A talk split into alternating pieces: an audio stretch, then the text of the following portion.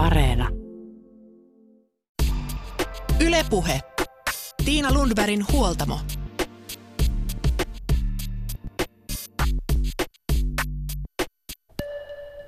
Alkuhuuman jälkeen perhepetiin ajautunut parisuhde voi tuntua kulahtaneelta. Missä on huuma ja intohimo? Miten seksielämä onkin voinut muuttua näin tylsäksi? Missä vika, kun ei huvita? Tai miten ihmeessä tarpeet kumppanin kanssa voivat olla niin erilaiset? Nämä on näitä ikuisuuskysymyksiä, joita seksuaaliterapeutit saavat kuulla aika ajoin, vai kuinka, Elina Tanskanen? Kyllä vain, että kaikki toi, mitä äsken kuvasit, niin on hyvin tuttuja teemoja mun vastaanotolta ja niitä päivittäin käsittelen ihmisten sekä yksilöiden että parien kanssa. Tervetuloa huoltamolle. Kiitos. Elina on siis studiovieraana ja hetken kuluttua omaa sukupuutaan avaa seksuaaliterapeutti ja puhun muru blokkaaja Maria Kielström. Mikä merkitys menneillä sukupolvilla on omaan seksuaalisuuteen? Esimerkiksi aviottomat lapset on ollut sellaisia, mistä ei puhuta. Et voi olla, että suvuissa on lapsia, mitkä on syntynyt, mistä muut ei tiedä. Sitten myös homoseksuaalisuus on ollut sellainen asia, mistä on vaiettu totaalisesti. Et voi olla, että et, et isä on ollut homoseksuaalinen suuntautumiseltaan, mutta on ollut heterosuhteessa sen takia, kun niin on ollut pakko. Ja se on täysin vaiettu, vaikka se on tehnyt monta ihmistä onnettomaksi. Et tällaisia niin erilaisia voi olla suvuissa. Ja niistä kannattaa olla utelias, että usein ihmiset, kun tulee vanhuuteen, niin toiset haluaa tietenkin vaieta, mutta sitten toiset haluaa puhua. Ylepuhe. Tiina Lundbergin huoltamo. Marja Kielströmin kanssa tapasimme Helseksinkin näyttelyssä. Tämä näyttely perustuu kaupunkilaisten omakohtaisiin kokemuksiin seksuaalisuudesta, sukupuolesta ja seksistä ja hetken päästä puhutaan Marjan kanssa hänen omasta sukupuustaan muun muassa. Mutta ensin Elinan kanssa muutama sana. Elina Tanskanen, sä oot kirjoittanut oppaan parempaa seksiä. Se tarjoaa 27 harjoitusta, joilla voi muuttaa seksielämän. Mä mietin, että miksi pitää kirjoittaa seksiopas, että eikö seksi ole kuitenkin aika sellainen luontainen asia, joka ihminen niin kuin ihan ihmisenä osaa? No toi on kiinnostava se, että kyllähän niin kuin seksuaalisuuteen liittyen paljon puhutaan siitä niin kuin luonnollisesta ää, ulottuvuudesta, mutta kyllä mun mielestä siinä on paljon semmoista, että toinenhan argumentti, mikä monesti nykyään käytetään, on se, että seksistä puhutaan niin paljon. Ja jotenkin sitä monesti ihmiset sanottaa, että se tunkee joka paikasta, mutta mun näppituntuma on se, että ihmiset kyllä kaipaa tietoa seksistä ja tavallaan he ei löydä itse niitä keinoja, jotka vois auttaa vaikka tähän intohimon löytymiseen. Ja ja tosiaan jotenkin, että meillä on joku semmoinen tiedon ja puhumisen vaje. Että kyllähän mä huomaan myöskin sen, että vaikka tuntuu siltä, että tietyllä tasolla ja tietyllä tavalla seksuaalisuudesta puhutaan, niin ihmisellä on semmoinen kaipuu päästä puhumaan luottamuksellisesti ja tavallaan niin kuin avata sitä semmoista niin kuin omaa, omaa haavoittuvaisuutta ja omia intiimejä asioita, ja puhumattakaan puhumatta siitä, että et, et päästä puhumaan niistä kumppanin kanssa. Koska yksi kiinnostava asia on se, että vaikka tässä teoriassa on tämä luonnollinen aspekti ja luonto ajaa tikan pu- pojan puuhun ja näin, niin nykyajan parisuhteessa niin paljon törmää siihen, että asioista ei ole puhuttu sen kumppanin kanssa ja jotenkin niin kuin tarvitaan työkaluja siihen, että että mikä toimii meillä tässä elämäntilanteessa ja, ja mitä me kaivataan ja tarvitaan. Ja joskus se, että antaa luvan sille, niin voi käynnistää aika isojakin prosesseja. Sen verran on syytä ehkä kertoa kirjasta, että kyseessä ei ole asentoopas eikä, eikä kuvamateriaalia ole. Mä mietinkin, että jos haluaa parempaa seksiä, niin onko kysymys pikemminkin aivojen uudelleen ohjaamisesta kuin siitä, että opetellaan uudenlaisia asentoja? Yksi äh, alan guru on jotenkin puhunut tämmöisistä mielen asennoista ja siinä mun mielestä osut just oikeeseen, että et, et kyllähän tuossa kirjassa on pitkälti, mä pyrin antaa ihmiselle uusia näkökulmia enkä suinkaan mitään asentokulmia ja jotenkin käynnistelemään semmoista niin kuin, ö, omaa asenne- ja ajatusprosessia, joka sitten johtaa siihen, että mikä sulle on hyvää seksiä. Et kirjan nimi on tosiaan komparatiivi, että parempaa seksiä.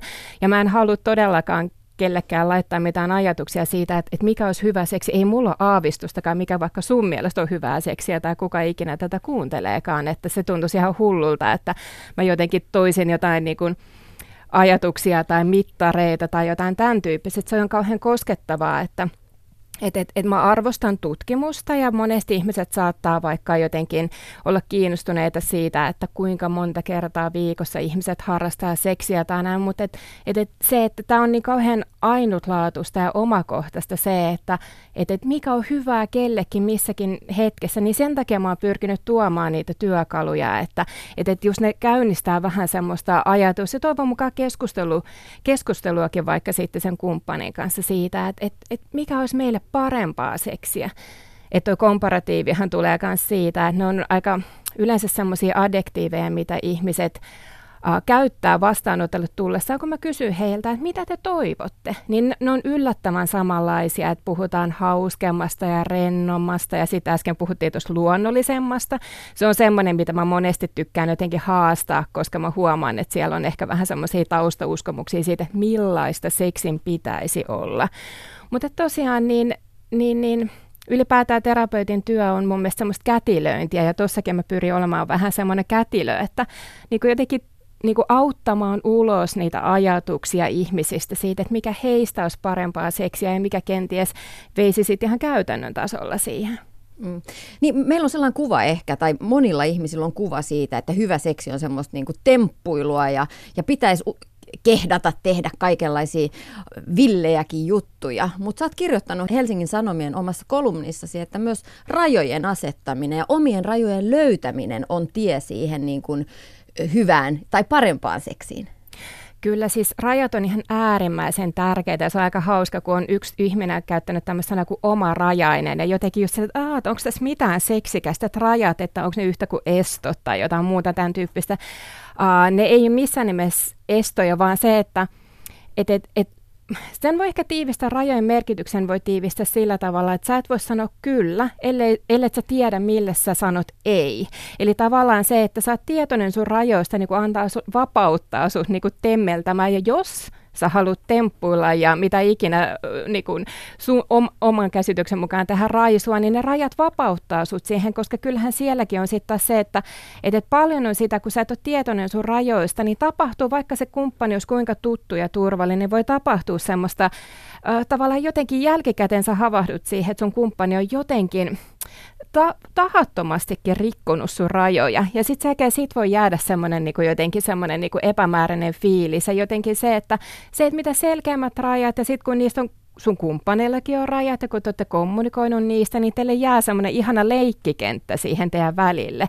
Että tosiaan, että et rajoista on tärkeä puhua ja monesti ihmisille menee se ajatus siihen just, että mille kaikille sanotaan ei, mutta kyllähän sä sanot kyllä hirveän monille asioille.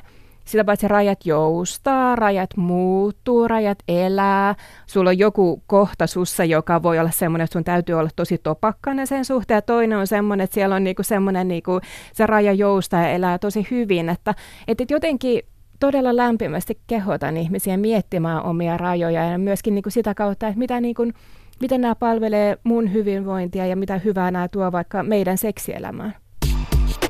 Ylepuhe. Tiina Lundbergin huoltamo. Vieraana huoltamolla tänään on seksuaaliterapeutti Elina Tanskanen. Jos lähdetään puhumaan parisuhteista, niin mitkä asiat suomalaisissa parisuhteissa, pitkissäkin parisuhteissa erityisesti hiertää seksin saralla?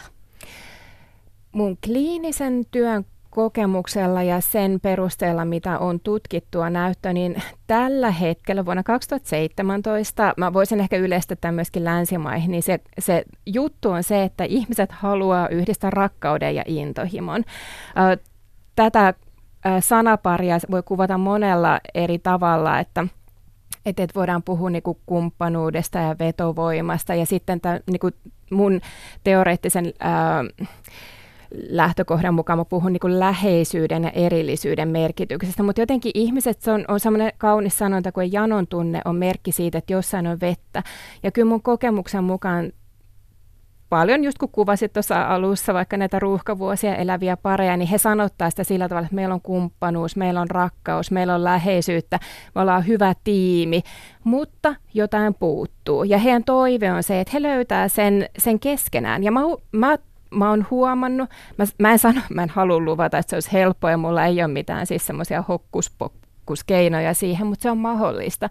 Ihmiset on ihan huikeita ja viisaita ja, ja jotenkin silloin, kun tavallaan he, he on jotenkin lähtee tekemään sitä tutkimusmatkaa yhdessä, niin siitä voi tulla siis todella hienoja, hienoja prosesseja. Niin, eh, sanoit, että, että rakkaus ja intohimo halutaan yhdistää. No, suomalaisen Finsex-tutkimuksen mukaan halun puute on lisääntynyt naisilla 2000-luvulla ihan selvästi. Et mä tiedän, että onko menneinä vuosikymmeninä asiat olleet paremmin, mutta ainakin seksiä on harrastettu silloin paljon enemmän.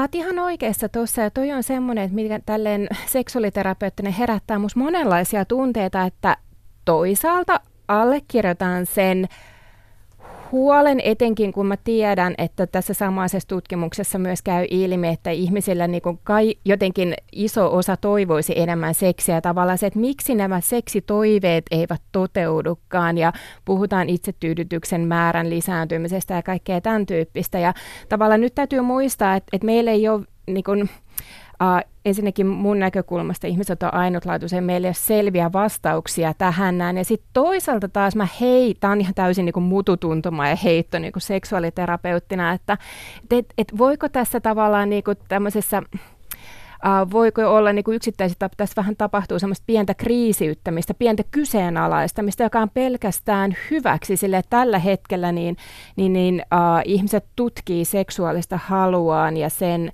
sen muotoja ja tasoja ja kyseenalaistaa normeja ja kaikkea tämän tyyppistä, koska tosiaan mä en mielelläni lähde semmoisen hyvin yksiselitteisen, että ennen oli paremmin ja miehet oli puusta ja laivat rautaa tai mitä näitä niin kuin sanontoja olikaan, että et, et, et mä en usko, että jos nyt voi käyttää niin vahvaa sanaa kuin totuus on niin mitenkään yksinkertainen, että et kyllähän meidän kannattaa, niin kuin, että mistä tämä niin mistä nämä tutkimustulokset kertoo, siihen on monia vastauksia. Ja, ja näitä ihan kyllä niin kuin sietää miettiä, mutta, mutta, tota, mutta yhden asian mä voin sanoa, joka on se, että minkä kyllä vastaanottotyössäkin huomaa, että ajan henki, stressi, ää, mielenterveyden ongelmat, kaikki tämän tyyppiset, niin mä en ollenkaan halua sanoa, että puhumattakaan jostain somen käytöstä ja muista, että ne voi olla semmoisia osatekijöitä, jotka niinku pikkiriikkisen niinku tuo jotain näkökulmia, mutta se, että se joku tämän tyyppinen ilmiö selittäisi täysin, niin si- siihen mä en lähde. Että tämä on todennäköisesti enemmän kuin oseensa summa ja, mm. ja, tässä on niinku, ja hyvä, että näistä asioista keskustellaan. Hyvä, että niistä puhutaan niinku yksilötasolla, ystävätasolla, kumppanitasolla ja myöskin yhteiskunnallisella tasolla. Otetaan käsittelyyn sitten pari uudenlaista elämänvaihetta, jotka tulee ihmisille mahdollisesti eteen elämän mennessä eteenpäin. Pikkulapsivaihe. Vanhemmaksi tulo voi vaikuttaa monella tavalla. Aikaa ja paikkaa ei ole enää spontaanin sekstailu ja jostain syvältä voi tulla kummallisiakin asenteita. Esimerkiksi se, että miten ihmeessä äiti-ihminen voi muuttua yhtäkkiä vietteleväksi kuumaksi mimmiksi, kun on juuri laulanut lapset uneen tai ehkä vielä imettänytkin. Millaisia haasteita vanhemmaksi tulo tuo, tuo seksielämä ja miten niihin kannattaisi suhtautua? Elina Tanskanen. Nämä on todella isoja kysymyksiä. Tuossa sä vähän summasitkin sitä, että, että silloin kun lapsi syntyy, niin unohdetaan monesti se näkökulma, että silloin syntyy myös vanhemmat. Vaikka se olisi sitten niin kuin, vaikka, vaikka se olisi kolmas tai neljäs tai viides lapsi, niin silloin syntyy myös vanhemmat. Ja tavallaan se, että meillä on paljon semmoisia stereotypioita just siitä, että miten saa toteuttaa ja ilmaista seksuaalisuutta, niin silloin jos ja kun se vanhemmuus laittaa sinun jonkun identiteettimyllerryksen päälle, niin kyllähän se vaikuttaa sun seksuaalisuuteen. Ei se seksuaalisuus ole mitenkään niin kuin erillinen osa-alue. Ihmisessä voi aktivoitua hyvin, hyvin monenlaisia asioita, että ajatukset voi mennä omaan lapsuuteen. Siihen liittyy tosi paljon, ja mä niin kuin kehotan todella armollisesti suhtautumaan siihen, että et, et, et työstämään niitä asioita, jotka alkaa tuntua vaikealta ja suhde muuttuu. Psykodynaamisessa paljon puhutaan siitä, että dyadista tulee triadi, eli siitä, että, että tavallaan niin kuin kahdesta tulee kolme, ja se on voimakas muutos, se vaikuttaa siihen suhteeseen, koska kaikki vaikuttaa kaikkeen. Nyt jotenkin mä toivon semmoista arvo, ar, armollisuutta ja lempeyttä siihen, että et, et, et jos, jos mielessä myllertää, jos suhteessa myllertää, ja, ja osa asioista on semmoisia, että ne saattaa työstyä siinä ajan kanssa, että ei kannata ehkä aina lähteä ihan ykkösellä panikoimaan, vaan olla niin aika ymmärtäväinen sen suhteen. Sitten toinen näkökulma, minkä toit tuossa on se, että kun, kun ne ruuhkavuodet alkaa, kun se pikkulapsivaihe alkaa, niin kyllähän ne ihan käytännön resurssit tavallaan, että jos sä mietit, että, että on vähän aikaa, voi olla rahasta tiukkaa, on kaikki tämän tyyppiset jotenkin niin kuin sun, sun voimat menee semmoiseen säätämiseen suorittamiseen, niin jälleen se niin kuin ymmärrys itseä kohtaan, että, että et, et, kyllä tämä on vaihe nimenomaan ja se menee ohi. Ja, ja jos on jotain semmoisia asioita, että et, et, ää, no, me nyt vähän tälleen niin kuin just, just saadaan niin kuin ylläpidettyä tai jopa tekohengitettyä tätä meidän seksielämää, niin sitten se, sillä mennään se hetki. Mutta yksi asia, minkä mä toisin tuohon noin, on se, että tämä liittyy sekä siihen mieleen että arkeen, niin on tämmöinen, mä jonkin verran puhun tämmöisestä eroottisesta tilasta, jonka, jonka esimerkiksi pikkulapsiperheen vanhemmat, heidän kannattaisi ehkä miettiä, että onko heidän mahdollisesti, se, se tilahan on totta kai, että se tila voi niin kuin mä en tarkoita konkreettista tilaa, mutta semmoinen niin henkinen tila, tavallaan joku semmoinen niin kuin, uh, he, kahdenkeskinen pakopaikka tai joku tämän tyyppinen. Ja, ja ylipäätään se, että jotenkin mä toivoisin, että, että mä käytän nimenomaan sanaa erottinen tila, koska jälleen sun voimat ja, ja, ja niin kun, aika voi olla niin vähissä, että tuntuu kauhean uuvuttavalta ja stressaavalta, että siinä ikään kuin pitäisi tapahtua jotain tai jonkin pitäisi johtaa johonkin, mutta tavallaan se, että teillä on, teillä on se jokin kahdenkeskinen juttu. Mulle itselleni joku vanhempi ihminen siinä vaiheessa, siinä vauvavaiheessa sanoi, että älä nyt sitten unohda sitä miestä. Ja mä olin itse siihen kommenttiin suhtaudun silloin vähän, että voi että, että yhdessähän se vauva on laitettu alulle, että, että yhdessä tämä kuule kärsitään ja en pysty tässä nyt kaikkien tarpeita täyttämään, kun imettääkin pitää. Toisaalta siinä neuvossa on perää. Parisuhteesta kannattaa pitää kiinni oikeasti siinäkin vaiheessa, vaikka lapset on pieniä. Mä oon ihan täysin samaa mieltä ja toisaalta mä haluan myöskin tuoda, että se on kauhean inhimillistä tosiaan siis se, että kun me ollaan vaan ihmisiä ja me ei oikeasti, niin kuin, että jos sua revitään moneen suuntaan ja tapahtuu yllättäviä asioita. Ja sitten yksi kanssa aika kiinnostava, tämä on vähän semmoinen niin kuin kirpasava juttu on se, että kun joku lastakin voi olla niin, kuin niin ihana tavallaan jotenkin, että, että saat siitä semmoiset niin hellyystankkaukset ja oksitosiinivirtaa ja kaikkea tämän tyyppistä. Ja voihan se olla niin kuin, mä en todellakaan halua antaa sanoja suuhun, että miltä vanhemmu, vanhemmaksi tulemisen pitää, pitää tuntua, mutta, mutta et monihan kokee sen semmoisen, niin se on hyvin ainutlaatuista ja ihanaa ja, ja tavallaan näin, niin jotenkin se on inhimillistä, että se huomio menee vaikka vauvaan. Mutta et se, että et, et se on ihan hyvä, että et, et jos säkin tavallaan laitoit sen silleen korvan taakse, niin semmoinen, niin että et välillä joskus ihmiset itseään joutuu vähän muistuttelemaan asioista. Se on ihan totta. No, mainitsit Elina Tanskanen tuossa äsken, että pikkulapsivaihe on vaihe. Elämä muuttuu, elämä menee eteenpäin. Entäs sitten, kun ne pienet lapset kasvaakin isommiksi, vanhemmat muuttuu keski-ikäisiksi. Nämä pienet lapset saa ennen ysiä nukkumaan, mutta odotappas, kun ne on teini-ikäisiä ja lapset valvoo pidempään kuin aikuiset. Hormonitoiminta muuttuu sekä miehillä että naisilla. Miten se koko tämä myllerrys vaikuttaa sitten seksuaalisuuteen? Kyllä mä niinku kehotan tossakin, niin, niin, niin mä, se on vähän tämmöinen hauska IT-termi kuin päivittäminen. Tavallaan se, että kuka sä oot nyt. Tuossa voi olla se, että jos on ollut kauhean hässäkä päällä, niin sitä päivit, mistä on jäänyt tekemättä aika paljon, niin siitä voi pukata jonkinnäköistä pieni, pientä kriisiä.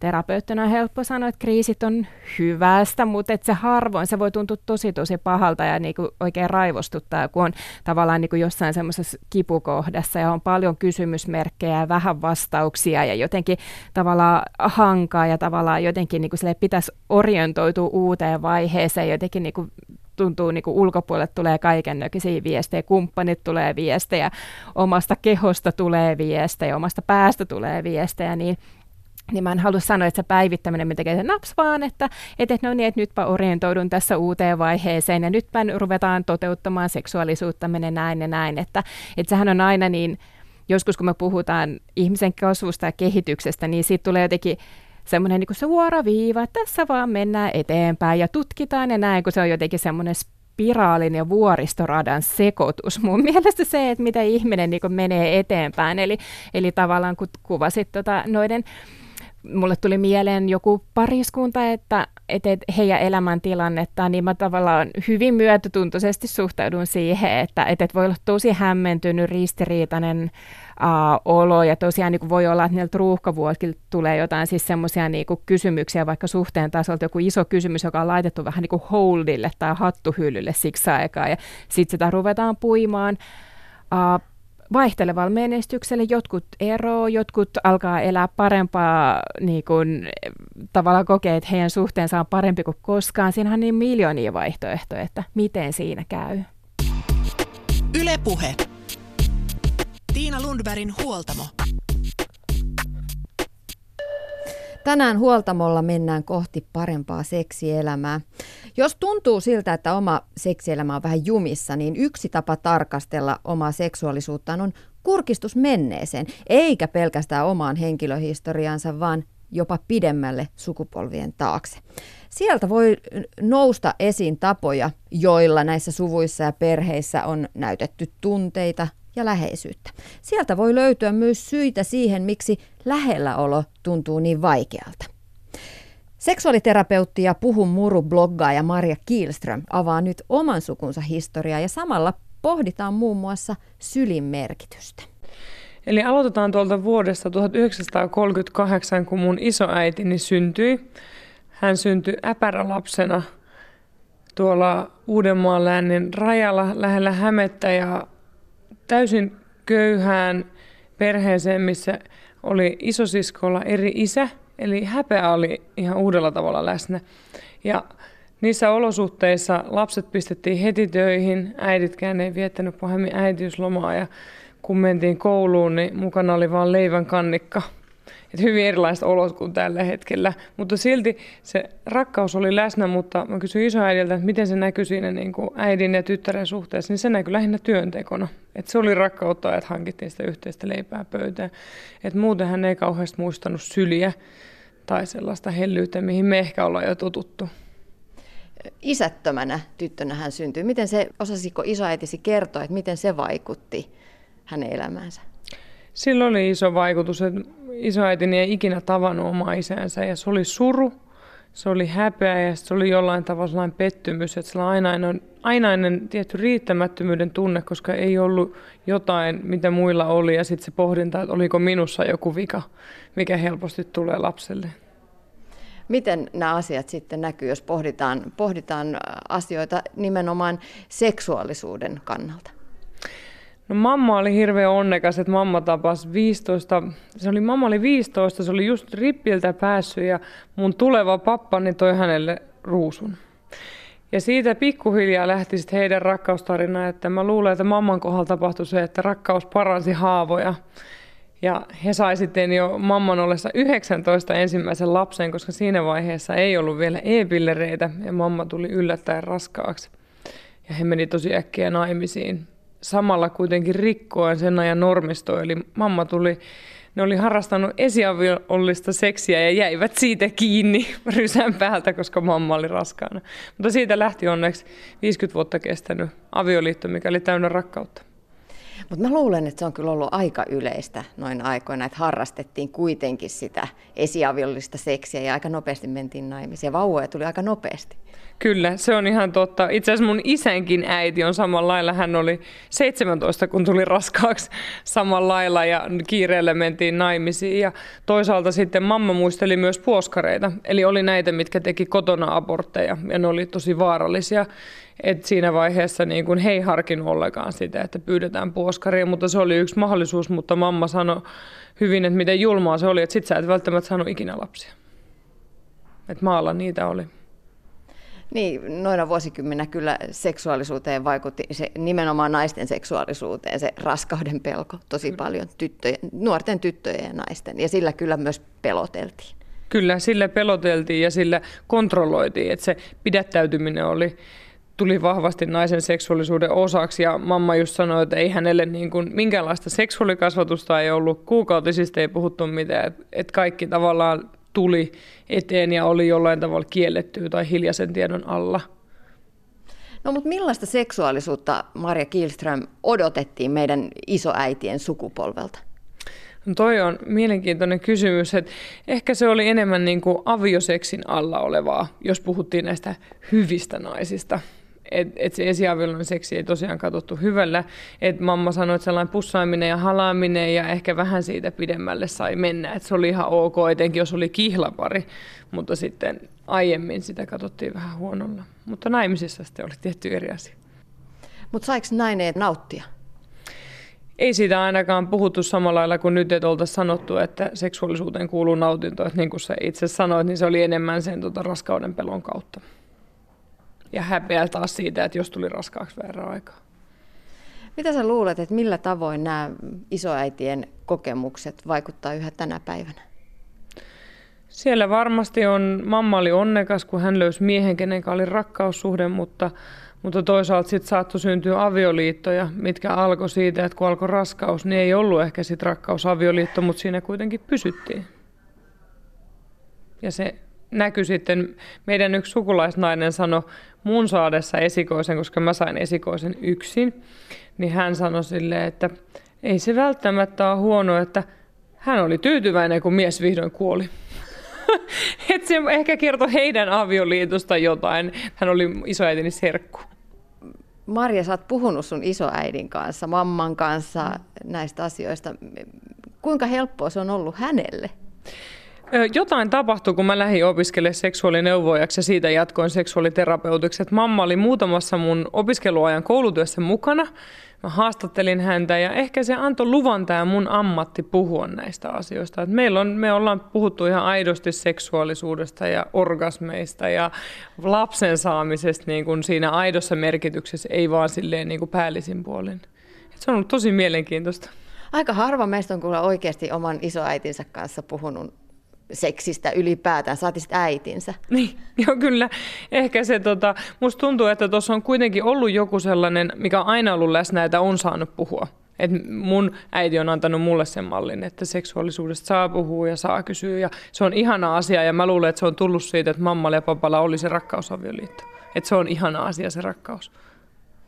No sitten seuraava aikahyppy. Minne hypätään isoäidin ajoista? Mun äiti tosiaan syntyi vuonna 1961. Siinä vaiheessa mamma asui siellä papan lapsuuden kodissa maatilalla, minne oli muuttanut siinä vaiheessa, kun äidin isoveli syntyi neljä vuotta aikaisemmin. Se mun täytyy siihen lisätä, että äidin isoveli syntyi tosiaan siellä maatilalla ja mamma oli samana iltana navettahommissa. Että se on aika iso ero, mitä mä jotenkin vertaan mun ja äitini tähän tavalla äidiksi tulovaiheeseen. Että siinä on ollut tosi iso ero vielä. Mutta tosiaan mun äiti syntyi siellä ja siinä vaiheessa mamma hoisi myös kahta isovanhempaa, näitä tota, nykyisen tai aviomiehensä vanhempia, lehmät ja lapset. Ja mamma sanoikin, että niin kuin äitikin muisteli, että mamma ei hirveästi näkynyt, kun mamma koko ajan teki jotain, koko ajan oli työtä.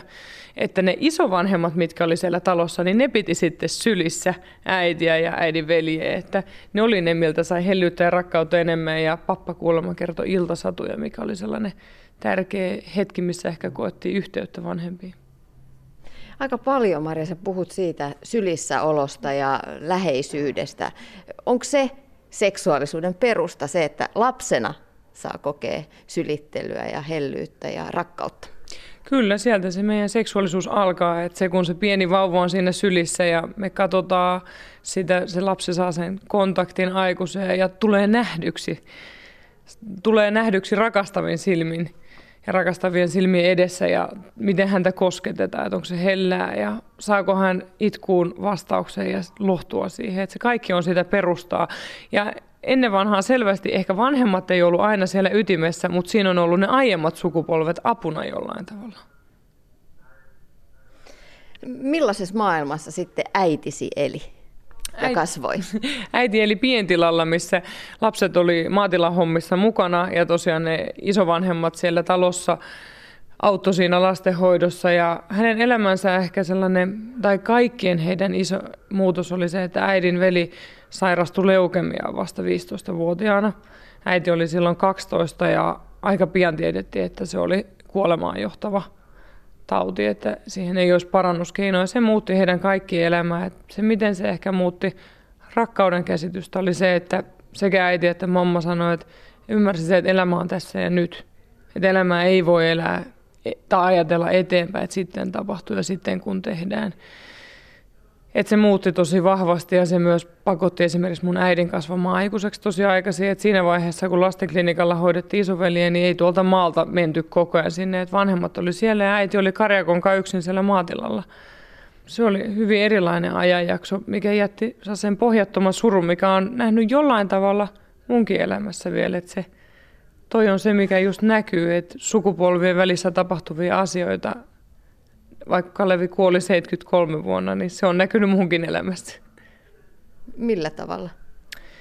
Sellaisena ikävänä, kun oma veli on kuollut ja toisaalta äiti sanoi, että sen jälkeen se tavallaan, miten hän päätti rakastaa omia lapsia ja pitää sylissä, niin hän tietyllä tavalla sellainen, että, että kuin viimeistä päivää, että ei kannata jättää jotain tekemättä myöhemmäksi. Ja, ja se, kuinka paljon sä pidät sylissä, niin sä et koskaan tiedä, koska sit sä et saa enää pitää sylissä. Ja taas päästiin syviin. niin, kyllä se, se tuntuu olevan. Se tuli sieltä uudelleen ja uudelleen niissä keskusteluissa esiin. Ja tämän mä oon huomannut jo, niin kun mä seuraan niin tätä, miten historian kautta puhutaan, just esimerkiksi sotia, sotia kokeneet sukupolvet, niin siellä usein isillä oli vaikeuksia pitää lapsia sylissä, kun ne sotatraumat tuli sieltä läpi.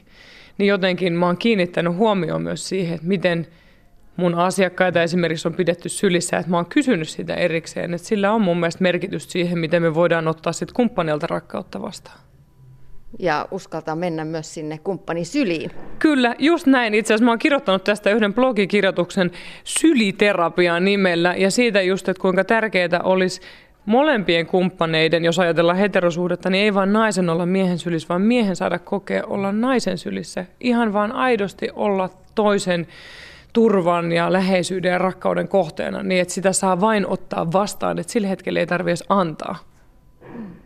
Se on osa seksuaalisuutta, ei vaan se paneminen. Siihen mä aina yritän niin kuin tehdä sellaista siltaa, että ne on yhteydessä toisiinsa ja ne on kaikista samaa. Marja Kielström, sä sanoit, että oot pystynyt äitisi kanssa puhumaan paljon seksuaalisuudesta. Millaisessa seksuaalisessa ilmapiirissä tai ilmapiirissä teidän perheessä kasvettiin? Siihen varmasti siellä, niin kun, jos ajattelee taloa, niin talon kattona oli se mun isovanhempien rakkaus, eli mamman ja papan, koska me vietettiin tosi paljon aikaa munkin lapsuudessa siellä maatilalle, että vaikka me asuttiin Helsingissä, me käytiin käytännössä aina viikonloppuisin siellä. Mun vanhemmilla, heillä ei ollut ehkä niin onnellinen avioliitto, se oli riitaisa, siellä oli hetkensä, mutta mä luulen, että siinä oli tukena se isovanhempien suhde. Ja mun vanhemmat päätyikin sitten avioeroon. Et mun lapsuudesta tuli taas tosi erilainen siinä mielessä. Ja äidille, äiti sanoi hyvin, että, että vaikka ehkä eron merkit ja kaikki oli näkyvissä aikaisemmin, mutta hän ei pystynyt luovuttamaan, kun hän jotenkin haki samanlaista pitkää ja hyvää suhdetta kuin vanhemmillaan. Et se luovuttaminen jotenkin, hän ajatteli avioeron luovuttamisena. Ja mä oon tästä äidin usein puhunut, kun mä en nähnyt sitä yhtään luovuttamisena. Mä näin sen taas lapsen silmin silleen, että heillä oli paljon riitoja. Se oli ihan hyvä antaa toisen mennä, että joskus se on rakkautta, että päästään irti myös toisesta. Minkähän takia just nimenomaan näitä isovanhempien pitkiä, pitkiä, joskus onnellisia, joskus vähän onnettomampiakin avioliittoja ihannoidaan. Ja mä jotenkin haluttaisiin pyrkiä siihen samaan, vaikka ehkä se ei tänä päivänä olisi mahdollista. Niin, ehkä se on, se on joku malli, mikä on meille annettu ja niin kuin mäkin ehkä itse joskus mietin, että romantisoinko mä sitä kaikkea, mitä mä lapsuudesta muistan, että millaista se on ollut. Että heillä se on ollut onnellista, mutta kyllä mamma sanoi, että ei se nyt aina mitään helppoa ollut. Että on siellä ollut alamäkiä ja ylämäkiä ja esimerkiksi se oman lapsen kuolema, niin heidän kohdalla se onneksi yhdisti, mutta se olisi voinut repiä tosi pahasti erilleenkin, mamma sanoi. Että siinä tavallaan ehkä se romanttisointia mä pyrkisin varomaan ja muistamaan sen. Ja tämä maailma on tosi erilainen, niin kuin tässä on tullut ilmi, kuin silloin 30, 40, 50-luvulla. Marja Kielström, sä kun työskentelet seksuaaliterapeuttina, niin mm, mitä sä näet, että mitkä on semmoisia tekijöitä sitten, millä voisi saavuttaa pitkän ja onnellisen parisuhteen? Kyllä mä näen, että siellä ytimessä on sellainen puhuminen ja se vuorovaikutus ja toisaalta sellainen, että molemmat tavallaan käy niitä omia kehityskulkujaan läpi kaatamatta sitä toisen niskaan. Et kun meillä kaikilla on, niin kun, nyt kun mä oon käynyt tätä meidän suvun tarinaa, niin meillä on se oma tarina taustalla, että sen voi jakaa toisen kanssa, mutta ei, ei laita toista muuttamaan suota ja tekemään sun elämää paremmaksi, vaan enemmänkin, että kun pääsee siihen syvempään rakkauden vaiheeseen, niin sen toisen kautta voi ehkä nähdä oman elämänsä ja sitä kautta niin kuin kasvaa ihmisenä yhdessä toisen kanssa rintarinnan, ei niin, että tukahduttaa toisen. Se on helpommin sanottu kuin tehty. Kyllä. Kyllä. Se ei ole todellakaan helppoa ja sen takia mä oon sanonutkin, että mun mielestä aviopareille olisi hyvä antaa vaikka viisi kertaa seksuaaliterapiaa jo ennen, kun tulee ongelmia, että käytäs läpi ne, mitkä asiat saattaa hiertää tai mistä asioista itse ehkä haluaisi puhua, ettei ne ongelmat pääse kasvamaan isoiksi, kun ongelmia ei kannata pelätä, mutta niihin kannattaa puuttua ajoissa. Nyt kun perataan, Marja, teidän suvun tarinaa, me ollaan päästy sun äitiisi asti. Millaiset eväät pienelle Marjalle äiti antoi kotoa käsin? No mä sain eväät, varmaan tärkeimmät eväät on ollut se rakkaus, minkä mä sain, että mua pidettiin sylissä ja kerrottiin iltasatuja ja kehuttiin ja kannustettiin ja kun sä tiedät, kun lapset sanoo, että äiti katso ja äiti tuu tänne ja äiti näe mut, niin mut nähtiin ja se on ollut tärkeää. Ja sitten sellainen, minkä mä oon myöhemmin tajunnut ehkä vasta, että vaikka, vaikka olisi tapahtunut jotain asioita, mitkä ei ole ehkä silleen, että voi kehua, että hyvä Marja, niin aina on ollut se turva, että mä oon voinut sanoa, että näin on nyt käynyt ja aina tavallaan on tullut se, että me tuetaan sinua. Että ehkä konkreettisin hetki oli se, että mä aloin odottaa mun esikoista yllättäen. Mä olin vasta 21-vuotias, opiskelin ammattikorkeakoulussa ja mä soitin äidille, niin sitten se oli ensimmäinen, kenelle mä soitin ääniväristä, että nyt on tällainen tilanne, että mä oon raskaana, niin äiti sanoi ihan lyhyen hiljaisuuden jälkeen, että, että kaikki hyvin, että me tuetaan sua, jos sä haluat pitää sen. Se niin kuin mun mielestä kuvastaa sitä koko elämää siihen mennessä. Mutta aika monet meidänkin ikäluokan naiset vielä kertoo siitä, että kotona oli vähän ehkä vaiettu ilmapiiri liittyen seksuaalisuuteen. Et joo, kuukautisista ehkä mainittiin, mutta pikkusen häpeille ja tuolla nyt niitä siteitä on. Ja, ja sitten ehkä ei sitä seksiä kannattaisi. Mm. Et, ja vähän, niitä poikiakin pitäisi vähän varoa. Ö, millaisia ohjeita sä oot saanut sun äidiltä? Joo, toi, toi kuulosti just siltä, mitä mun äiti on kuullut. Että äidille tärkein ohje omilta vanhemmilta oli se, että älä tuu raskaaksi. Eikä seksuaalikasvatusta tosiaan pahemmin ollut.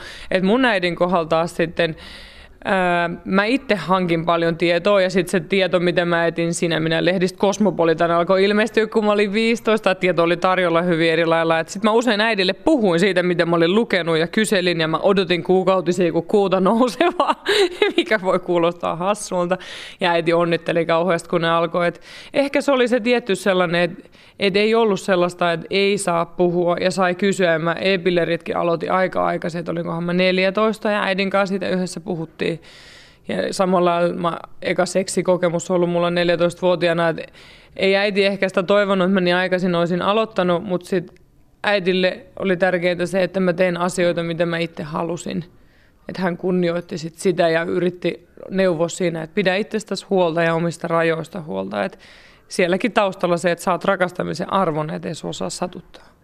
No nyt saat itse äiti. Millaista tukea haluat antaa omille lapsille?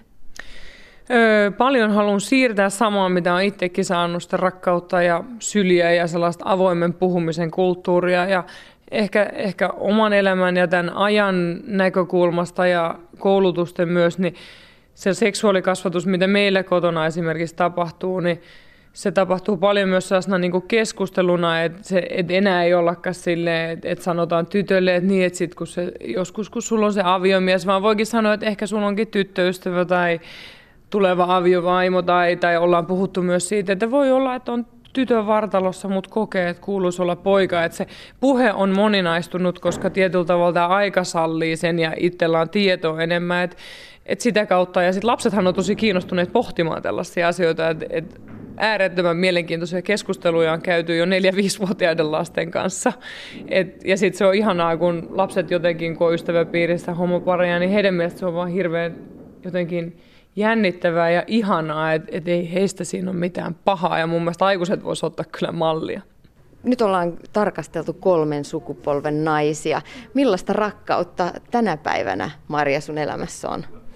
Öö, no mä voin sanoa kyllä, että mäkin olen tosi onnekas, että sen jälkeen kun mä sain esikoisen yksinäni, niin pari vuotta siitä mä tapasin nykyisen mieheni, mitä mä blogissa kutsun aina muruksi.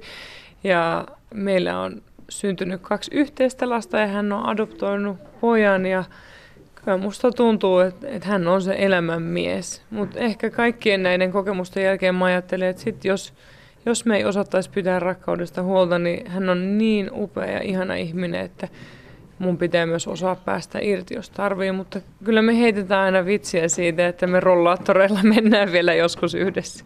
Mitä sun äidille ja isoäidille kuuluu?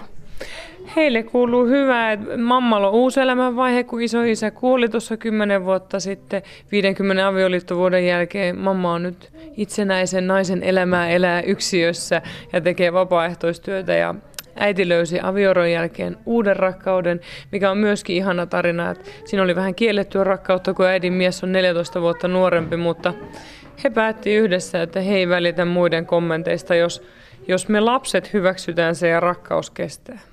Ja se on kestänyt, että he on ollut kohta kanssa sen, mitä 20 vuotta yhdessä ja edelleen vaikuttavat varsin onnellisilta. Marja Kielström, sä oot seksuaaliterapeutti. Jos, jos alkaa miettimään omaa seksuaalisuutta ja, ja omaa seksielämäänsä ihan konkreettisesti, niin kuinka tärkeää olisi miettiä omaa sukupuuta siitä, että millaisista aineksista ja millaisten elämänkokemusten kautta oma, oma se sukupuu on rakentunut? Mä itse ajattelen, että se on ihan hyvä tutustua sukupuuhun jossain vaiheessa elämää. Ihan sen takia, että ymmärtää, kun moni asia valuu tavallaan sukupolvelta toiselle ja se heijastuu sieltä kauempaakin meille. Et ihan niin kuin Ihan sen takia, että ymmärtää itseään ja taas seksuaalisuus on sellainen osa meitä, että sieltä saattaa sitä kautta ponnahtaa jotain asioita, mitkä on sieltä sukupuusta, vaikka ne ei suoraan liity seksuaalisuuteen, mutta siellä ne sitten näkyy, että voi tulla haluttomuutta tai on jo, jotain sellaisia estoja, että mä en voi tehdä tätä, eikä itse ymmärrä, että mistä se johtuu. Tai voi olla joku suvussa kulkenut trauma, mikä on siirtynyt sukupolvelta toiselta, mitä ei tunnisteta tai siitä ei ole puhuttu. Sukupuuhuhan aina liittyy vahvasti puhumattomat asiat. Niin, toisaalta myös sitten ihan yhteiskunnalliset asiat, jotka vaikuttavat. Me ollaan nyt Helsingin näyttelyssä, jossa, jossa kurkistellaan menneiden, menneillä vuosikymmenillä eläneiden ihmisten kokemuksiin.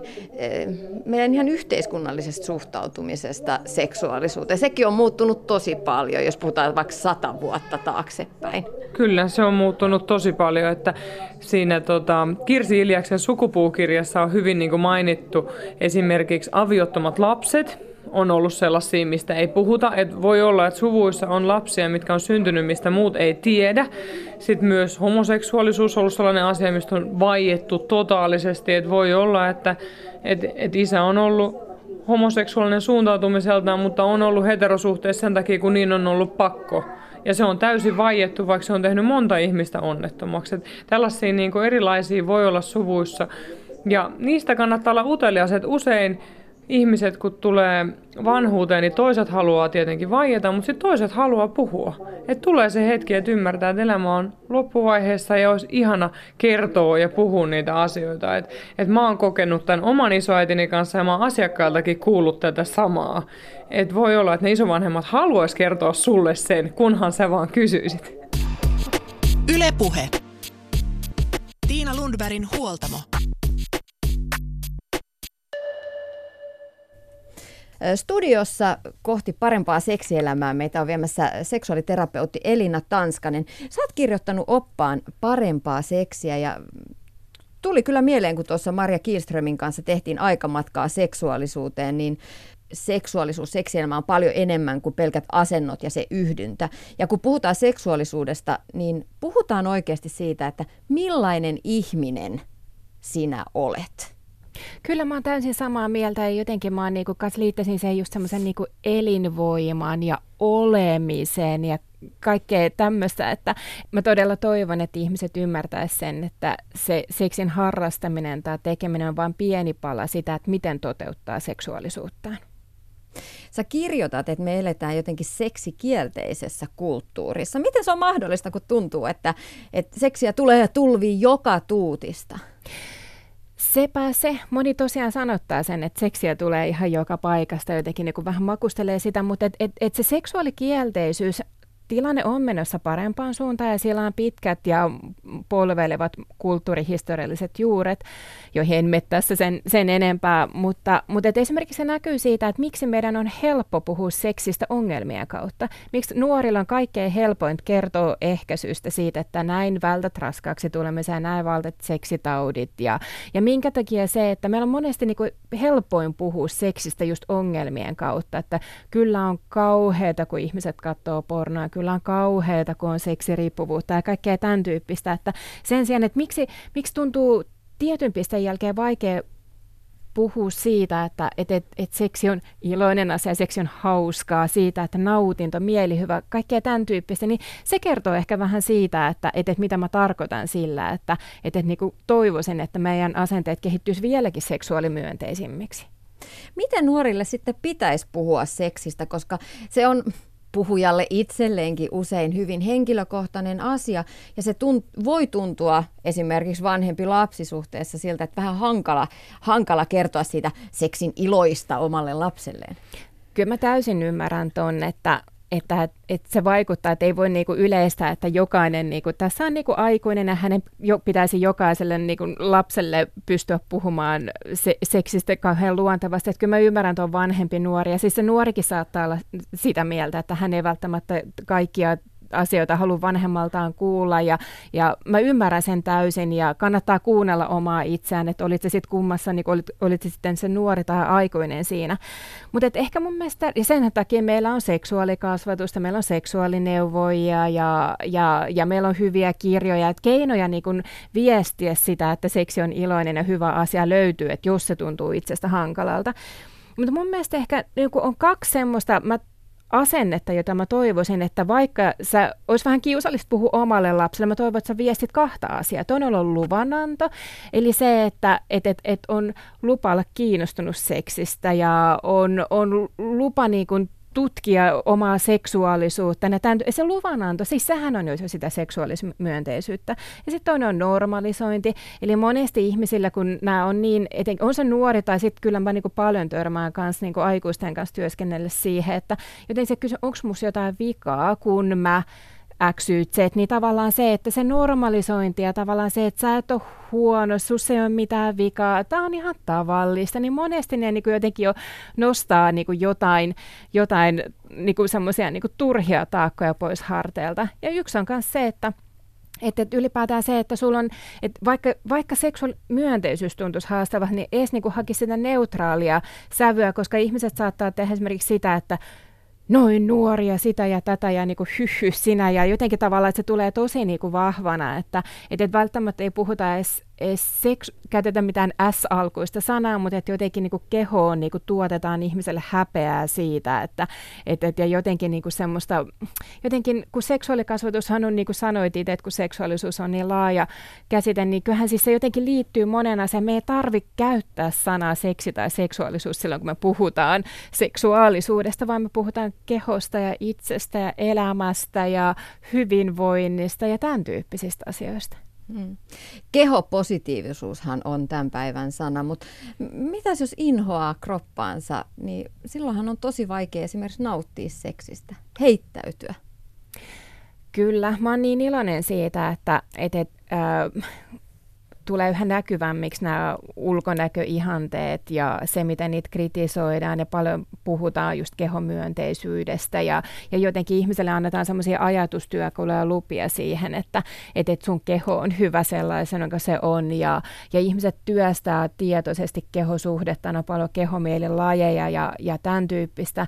Se on todella ymmärrettävää, että kun seksin aikana monesti ollaan alasti kumppanin kanssa, niin se, että et, et kyllähän se kehosuhde siinä aktivoituu tosi paljon ja ajatus ymmärrettävästi voi mennä siihen, että miten toi kumppani niin kokee mun kehon. Ja, ja kyllä mä niin näen sen, että et, et, et kyllä se, niin kuin, se on ihan inhimillistä. Harvalla se kehosuhde on ihan täydellinen ja niin kuin on vaikea ajatella, että et, niin koko aika olisi sillä tavalla semmoinen niin kuin, niin kuin olo, että niin kuin, ah, mä ihana, vaikka se olisikin niin kuin, hieno tavoite, mutta, mutta jotenkin se, että jos sun päässä pyörii semmoinen nauha, joka on niin, kuin niin tyly, armoton ja karsee, niin kyllä se vaikuttaa siihen, että millaista sulla on siinä hetkessä.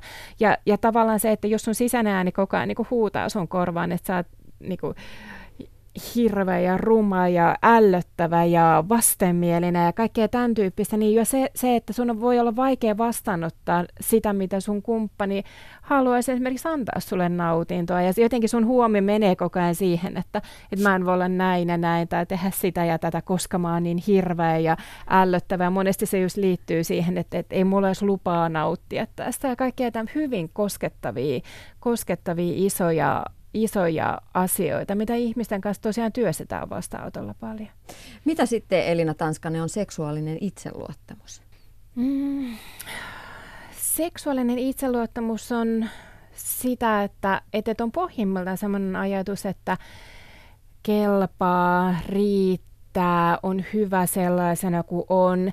Jälleen on kauhean tärkeää, että ihminen etsii miettii semmoiset sanat, jotka tuntuu hänestä hyviltä. Eli tavallaan se, että joku sana hyvä voi olla jollekulle kauhean vahva ja toiselle se, toinen haluaa käyttää sana, että hyväksyn itseni sellaisena kuin olen tai riitän tällaisena kuin olen. Tai, tai mä toivon, että tosiaan että ihmisellä on semmoinen hyvä, että, että itse tuntemus ja itse luottamus liittyy aika vahvasti toisiinsa. Eli, eli kyllä sitä kautta, että kun lisää seksuaalista itsetuntemustaan ja, ja niin kuin, ö, nappaa kiinni niistä itsekriittisistä ajatuksista, haastaa niitä, niin se alkaa lisätä sitä seksuaalista itseluottamusta. Se lisää myöskin sitä, että et, et, uh, pitää itseään hyvänä ja kunnioittaa ja arvostaa itseään. Ja kyllä ihminen, joka on tehnyt tätä sisäistä työskentelyä itsensä kanssa, niin se kyllä heijastuu hänen kumppaniinsakin. Eli, eli tavallaan se on semmoinen niin kuin, uh, se työ, mitä sä oot tehnyt itsesi kanssa, niin se tosiaan niin kuin välittyy siihen, että miten se sitten olet toisen ihmisen kanssa. Millä keinoin voisi alkaa pohtia sitten sitä tilannetta, jos on itsellään ongelmia esimerkiksi tämän seksuaalisen itseluottamuksen kanssa. Ja ehkä myös sitten tuntuu, että keho positiivisuuskin on kateissa. Kyllä Nehän sä... kulkee käsi kädessä. Ne kulkee käsi kädessä. Mä monesti lohdutan ihmisiä sillä jo se, että sä pysähdyt pohtimaan näitä kysymyksiä. Se, että sä saat muotoiltua jonkun kysymyksen, se, että sä saat itsesi kiinni jostain niin todella armottomista ajatuksista, tiedostat sitä sun tilannetta, niin se on jo, jo tosi paljon. Ja sitten toinen seikka on se, että, että sitä lähtee jotenkin työstämään.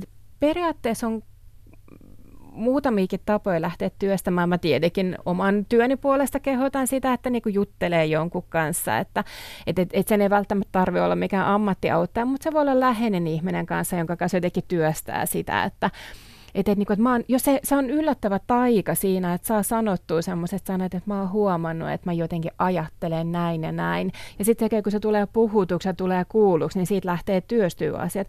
Se voi olla tosi antoisaa puhua näitä asioita kumppaninkin kanssa. Se voi olla hyvin niinku voimakas kokemus, kun saa sanotettua jotain. Ja sitten jotenkin se rakastavan ihmisen reaktiot, jotka on silleen, että, että, että voi, voi rakas silleen, että voi, voi hyvänen aika tai näin, niin, niin, niin siis se voi olla niinku todella niinku hyvä kokemus. Mutta näitä voi kirjoittaa kirjoittaa esimerkiksi.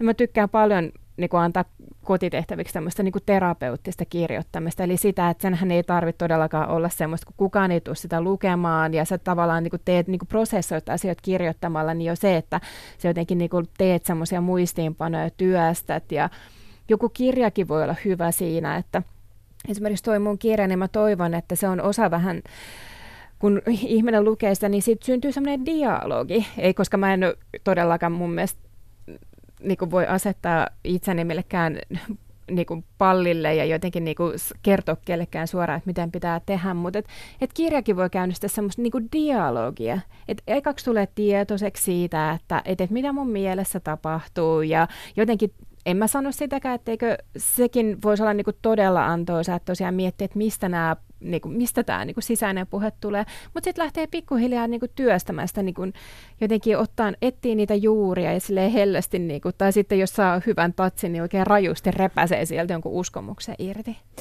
Elina Tanskanen, lopuksi vielä, jos haluaa parempaa seksiä, niin mitä pitää tehdä?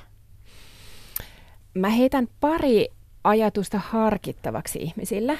Toinen on nautintokeskeisyys, eli se, että et, et ihmiset monesti alkaa suorittamaan seksiä, että siellä on päämääränä orgasmi, siellä on päämääränä penetraatio, siellä on päämääränä kaiken näköistä ja, ja tosiaan siitä suorittamisesta voi tulla jopa stressi, joka alkaa sitten syödä sitä nautintoa. Eli tavallaan se, että jotenkin niin kuin viedä se ajatus siihen, että miten saada lisää nautintoa tässä hetkessä ja unohtaa jotenkin ne, ne päämäärät tai se, millaista pitäisi tapahtua tässä. Ja toinen on se, että löytää aistit uudestaan. Uh, jotkut saattaa olla hyvinkin vahvasti yhteydessä aisteihinsa, mutta se on yksi tapa lisätä nautintoa, eli se, että et, et, et, uh, pohtia sitä, että jotenkin, että mitä mä haluaisin vaikka nähdä tai kuulla tai tuntea tai haistaa tai maistaa just tällä hetkellä ja, ja tavallaan jotenkin niin kuin herkistyä uudestaan niille aistinautinnoille. Näillä pääsee hyvää alkuun. Kiitos vierailusta. Kiitos. Ylepuhe. Torstaisin kello kolme. Tiina Lundbergin huoltamo.